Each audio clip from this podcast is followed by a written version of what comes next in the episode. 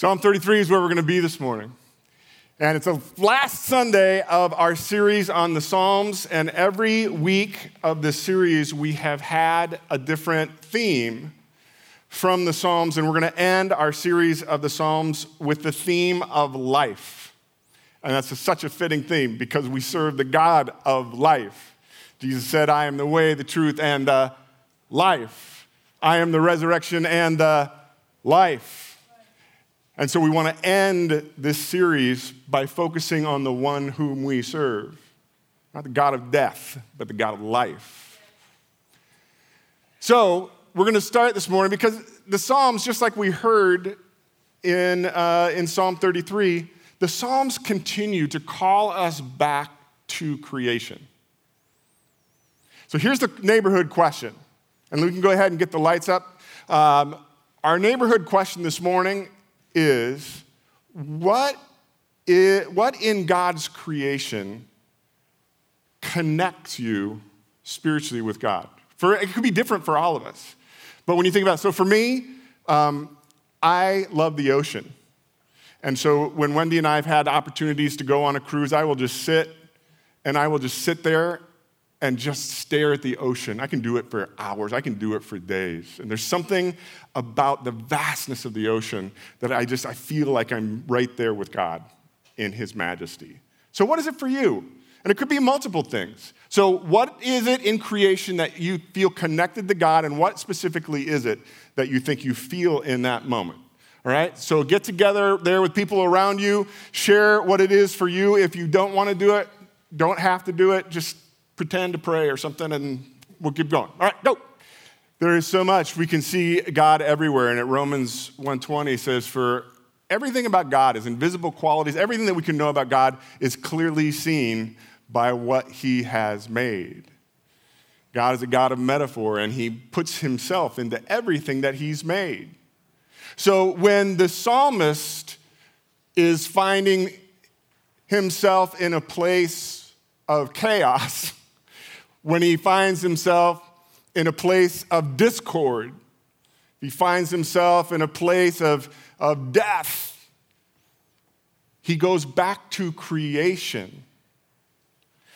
And you know what? I, I find oftentimes the, the further I get in my spiritual journey, we like, to, we like to try and make things so complicated. But I love that the psalmist takes us back to creation because the reality is that from the beginning of creation, this story is fairly simple. If we go back to Genesis chapter 1, we find that God is the God of life. He creates life, He sustains life, He, he gives humanity life, and He calls it good. God is the God of life. And in the garden where it all began, there are basically just three characters we have God, we have the human, and we have the serpent. And in that garden, the serpent shows that the enemy wants to do whatever he can do to destroy anything that God has done. If God is the God of life, the serpent wants to bring death. If God is the God of order, the serpent wants to bring chaos. If God is the God of goodness, the serpent wants to bring badness. And so, at the very beginning, the serpent begins with a really well worn playbook. This playbook's never changed is to question Did God really say that you can't eat of the tree of the fruit, good and evil? Did God really say? And that's what He does with us today. It doesn't change. Did God really make you a girl? Did God really make you a boy? It's the same lie. It's the same questioning. And of course, we believe the lie. And so from the beginning, right there in Genesis chapter 3, God says, okay, because you did what the serpent told you, because you believed the lie and you ate the tree, you're going to be banished from the garden. And from that point on, this book is really about one thing. The great story is about the death problem.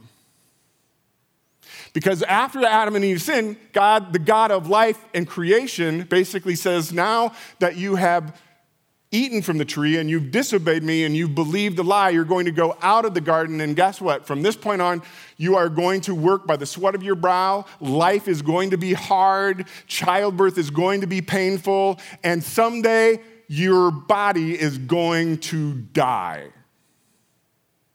And oh, by the way, serpent, someday, the offspring of the woman is going to go to you toe to toe, and you're going to crush his heel, but he's going to crush your head. So the great story is all right there. And through the rest of the story, it's basically the same theme. God says, okay, I need to do something about the death problem. So he begins with Abraham and he, he calls and creates his people.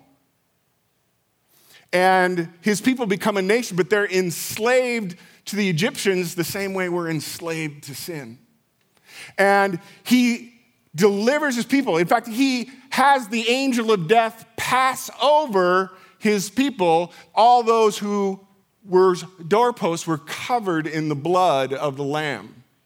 Death passed over. You think God was trying to say something? Yeah, he's trying to foreshadow exactly what's going to happen. So God's people are delivered from their slavery. But guess what? They continue to listen to the serpent who tells them not to trust God, who tells them that these other gods are more uh, fun to follow. Don't worship the God of life, worship the God of child sacrifice. Don't worship the God of life, worship the God of your appetites. Don't worry about being right before God, just eat, drink, have sex, be merry. Because eventually you're going to die, and that's okay.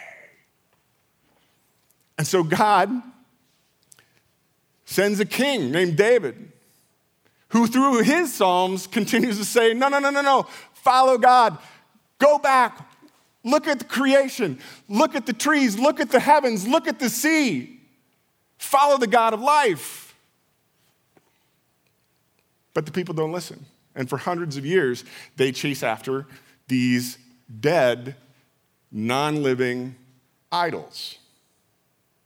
They continue to listen to the serpent, the enemy, Satan, the evil one, who continues to deceive and say, Did God really say? So then eventually, God sends prophets. Say, Turn back to me. Turn back to me.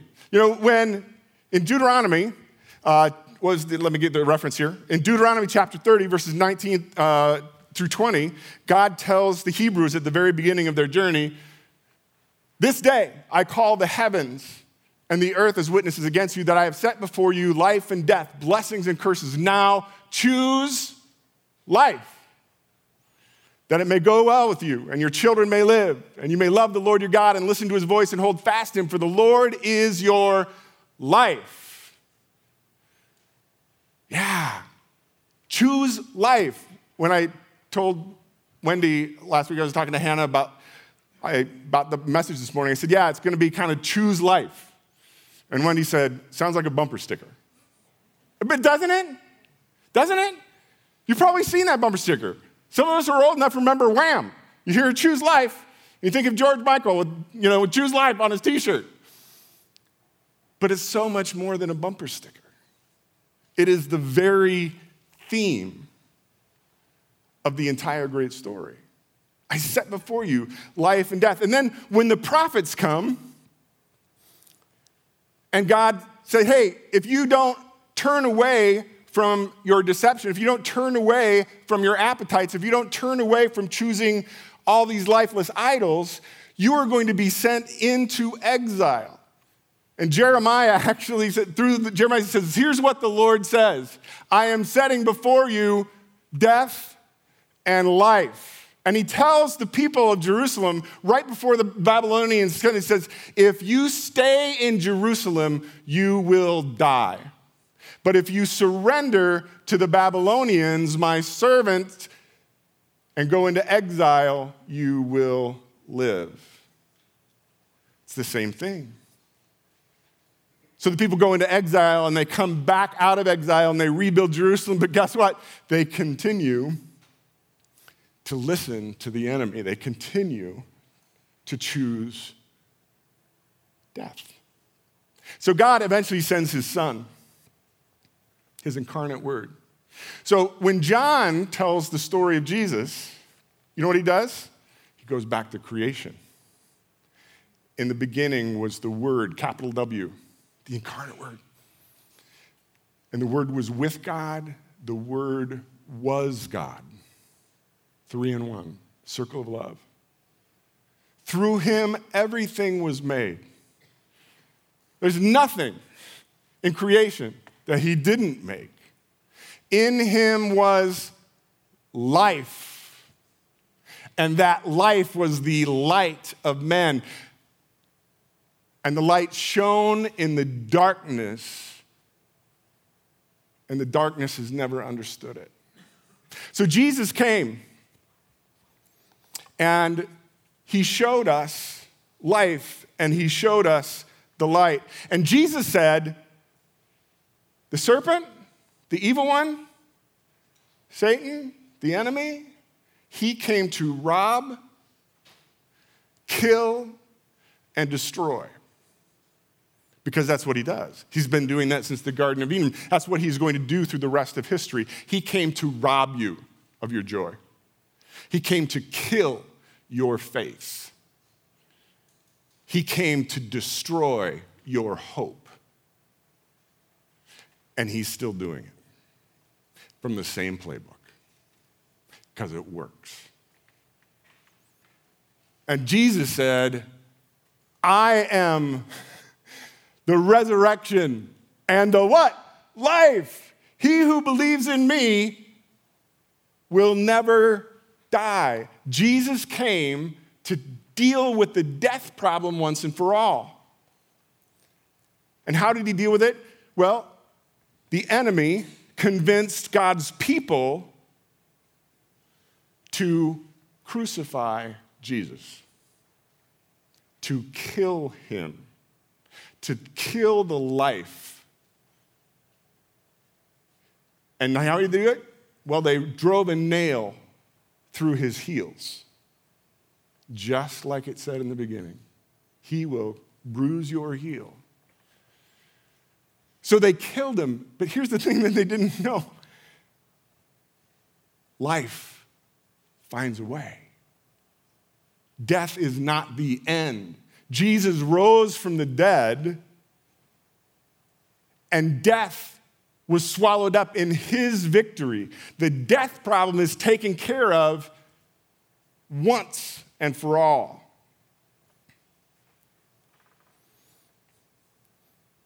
You know, I love this the fact that all, I've said it many times, all the stories, all good stories are a reflection of the great story. Jurassic Park. Everybody seen Jurassic Park? Yeah. There's a great scene in Jurassic Park where Richard Attenborough, Hammond is the character's name, he creates this park. He finds a way to take DNA out of mosquitoes in amber and create dinosaurs. And to manipulate their DNA so that only female dinosaurs are born, so that they don't re- reproduce. And Jeff Goldblum plays this mathematician. And in this famous line, he says, uh, There's a problem. He said, If there's one thing that evolution has taught us, it's that life um, finds a way. Now, here's the thing you can cloak it in godless evolution all you want, but basically, the story of Jurassic Park is of a man rebuilding the Tower of Babel, trying to play God by Instead of building a tower with bricks and mortar, he's building it with DNA strands, proving that he is the God of life. I can bring these dead dinosaurs back to life. And Jeff Goldblum is the one saying, um, you know what? If there's anything that we know about the God of creation, it's that he will not be mocked. And life um, finds a way. Same story. So here's the thing that I know about all of us in this room this morning. Every one of us in our, our daily journey, our life, our relationships, our work, Satan is using the same playbook with us. And what I know from my own experience, and I know from walking with friends and loved ones through this life, it's still the same three characters there's God, there's me, and there's the evil one. It's still the same theme. I came, Tom, that you might have what? Life. Full life, abundant life, eternal life. And the enemy still wants to rob, steal, and destroy. And the choice is still there. I can choose life, I can choose death. I can listen and follow God, or I can listen and fall prey to the lies of this world. That is the offspring of the evil one. And basically uses the same things. Shame is the big one. Shame. Did God really say he would forgive you? Because I know what you've done. Yeah, that time that you thought you were alone, you know you weren't alone. God saw it. God sees you for the fraud that you are. God sees you for the awful, evil, hypocritical person because he knows and do you think he's really going to forgive you? Or he comes to us and says, You know what? You know that thing that, that, that your parents always said to you about you being worthless and stupid, and you'll never amount to anything, and you'll never grow up to be worth anything? Yeah, believe that. And so we grow up in our sense of worthlessness and shame. My God says, no, no, no, no, no, no. Don't you know that when you come to me, even though you are dead in your transgressions and your sins, I will forgive your sins. We do not serve the God of condemnation, we serve the God of salvation. Do you remember when we had baptism two weeks ago?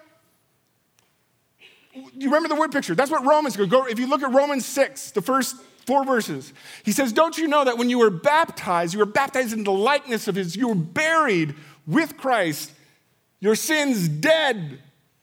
And then when you were raised out of the water, you have been raised, you in the likeness of his resurrection, you have new life, your sins forgiven. 1 John 1 9 says, If you confess your sins, God is faithful and just. He will forgive your sins and cleanse you of all unrighteousness. So, shame may be killing your faith.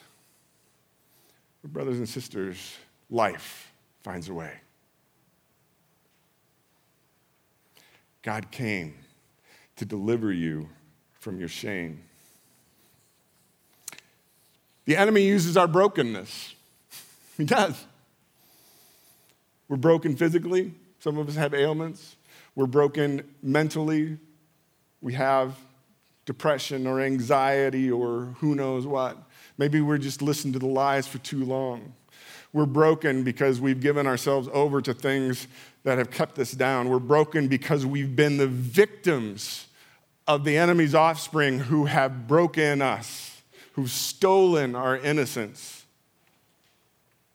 who have killed our hope, who have robbed us of any self esteem. But that's why God told Jeremiah, Jeremiah, I want you to go to the potter's house. I want you to go, and he goes to the potter's house and he sees that pot on the wheel and is begging the thing gets marred and it just falls apart in the potter's hand and becomes this worthless lump of clay. And then he watches and, and God says, watch, watch, watch, watch, watch. And he begins to mold that pot again. And why did God send Jeremiah to the potter's house? Because he wanted to say, Jeremiah, you may be a broken vessel, but I am not the God of destruction, I'm the God of restoration. I use broken things because life finds a way. And some of us, we struggle in our fears we're afraid, we're alone, we feel outnumbered by our troubles and our enemies. And fear paralyzes. Fear keeps us walled up, hunkered down, defensive position. We're so afraid of what's going to come next in the attack that we just hunker down. And pretty soon, all we feel is the darkness and the isolation and the aloneness and the fear of everything else. And that's exactly how Elisha's servant felt. He and Elisha were walking along, and all of a sudden, the Aramean army had come for Elisha because Elisha had been divinely telling the Israel army where the Arameans were going to be. So every time they tried to surprise them, the Israelites already knew it. And they said, Well, how do we know that? It's because this guy, this prophet Elisha. So they go to find Elisha, and they, he wakes up out of his tent, and here's the Aramean army all surrounding him and his servant. And his servant is what? He's afraid. And Elisha goes, Don't be afraid. Why? Because there are more here with us than there are against us. And his servant said, Are you nuts? And Elisha said, Lord, open the eyes of his spirit. And at that moment, the eyes of his servant's spirit were open, and he looked, and all around them were an army of thousands of angels sitting on chariots of fire. Because life finds a way. Jesus said, Don't be afraid. Why? Because I have overcome the world. Don't be afraid because death is swallowed up in victory. I have come to deal with the death problem. I have dealt with it once and all, once and for all, and you can walk in the life of my resurrection. So this morning, I'm going to ask the worship team to come on up here. Whatever it is that you bring with you this morning, whatever was in that backpack when you walked in fear, shame, brokenness, aloneness, faithlessness, hopelessness, brokenness. I'm here to tell you, my friends, my brothers and sisters, that life finds a way because He is the way. And you can hold on to the truth that He wants to bring life to you. So, some action steps. We got those up here. Preston, can you pull up? You got the uh, action steps for me? A Couple things. Here's an idea write a letter to God. Sit down, write a letter, and describe to God in your letter what is death like in your heart, your spirit, your life today. What is it that, that is robbing you killing you, destroying your faith or your hope, your love. Pour it out to him, just like David poured it out in the Psalms. Pour it out and let him hear you. Because remember when Amy said, Don't worry about it, just pray honestly, pray fervently. Pray, don't be, don't be afraid of pouring it out in front of God. So do that. Do it in the letter, write it down, okay? And then in that letter, choose to trust that life will find a way and explore what God wants to do for you in that. Read or listen to Psalm 33 a couple of times. Read, listen to it every day. Read it every day this week. And remember what we've talked about this morning. Number three, write a short psalm yourself. If you, maybe it's just six verses, seven verses. How, what would you say to God? Just like David did. God, yes, army can't save you, horse can't save you. I trust in you. I go back to creation. I believe in you. Or fourth, find a photo, a video, an artwork, something um, that is a picture or reminds you of what you talked about in our neighborhood time. What is it that creation, that piece of creation that connects you and reminds you that God, you serve the God of life? Put it up in front of you. Put it somewhere where you see it every day. Put it in the bathroom mirror. Put it on your desk that you can be reminded every time you see it that I serve the God of life, forgiveness, restoration, redemption, wholeness, goodness, love, joy, peace, patience, kindness. We need that reminder because the enemy is not going to stop whispering in your ear. The enemy is not going to stop asking you, Did God really? The enemy is not going to stop tempting you to give in to the ways of death. But if we are not actively seeking, asking, knocking at the door of God's word and his spirit, we'll get sucked back into it every time. All right, let's stand and pray. God, bless us. God of life, we come before you. We bring to you all of our brokenness, all of our shame, all of our fears, and we just ask, Lord, for your life to fill us. We ask to know the blessing of your forgiveness, your restoration. We worship you. Thank you, Lord, that you always find a way. So we seek you. Show us the way. In Jesus' name.